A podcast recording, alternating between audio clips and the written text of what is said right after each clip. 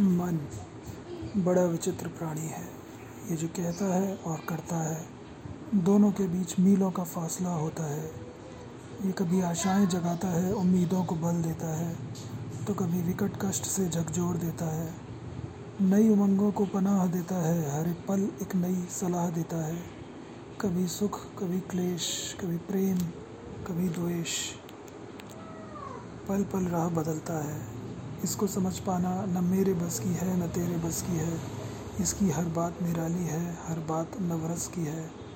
न जाने क्या तेज़ी है इसके अंदर, जो विचारों का आना जाना लगा ही रहता है। ये कभी हंसता है, कभी रोता है। कभी घोर सन्नाटे में तो कभी ना जाने क्या क्या कहता है। लाख प्रलोभन दे दो इसको, जो एक बार सोच लिया तो फिर पीछे हटने का नाम ही नहीं लेता। बस उसी राह पर चलता जाता है, चलता जाता है, चलता जाता है।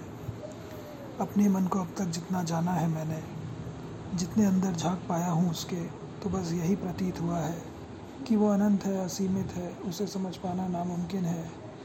उसको काबू करने का एक ही तरीका ईजाद कर पाया कि वो जो करना चाहता है, बेझिझक करने दो, टांग ना अड़ाओ फिर अपने आप वो रास्ता ढूंढ लेगा। और शायद इसी कश्मकश में घर अपनी मंजिल पर पहुँच गया तो बहुत अच्छा। कम से कम कुछ पलों के लिए शांत तो होगा।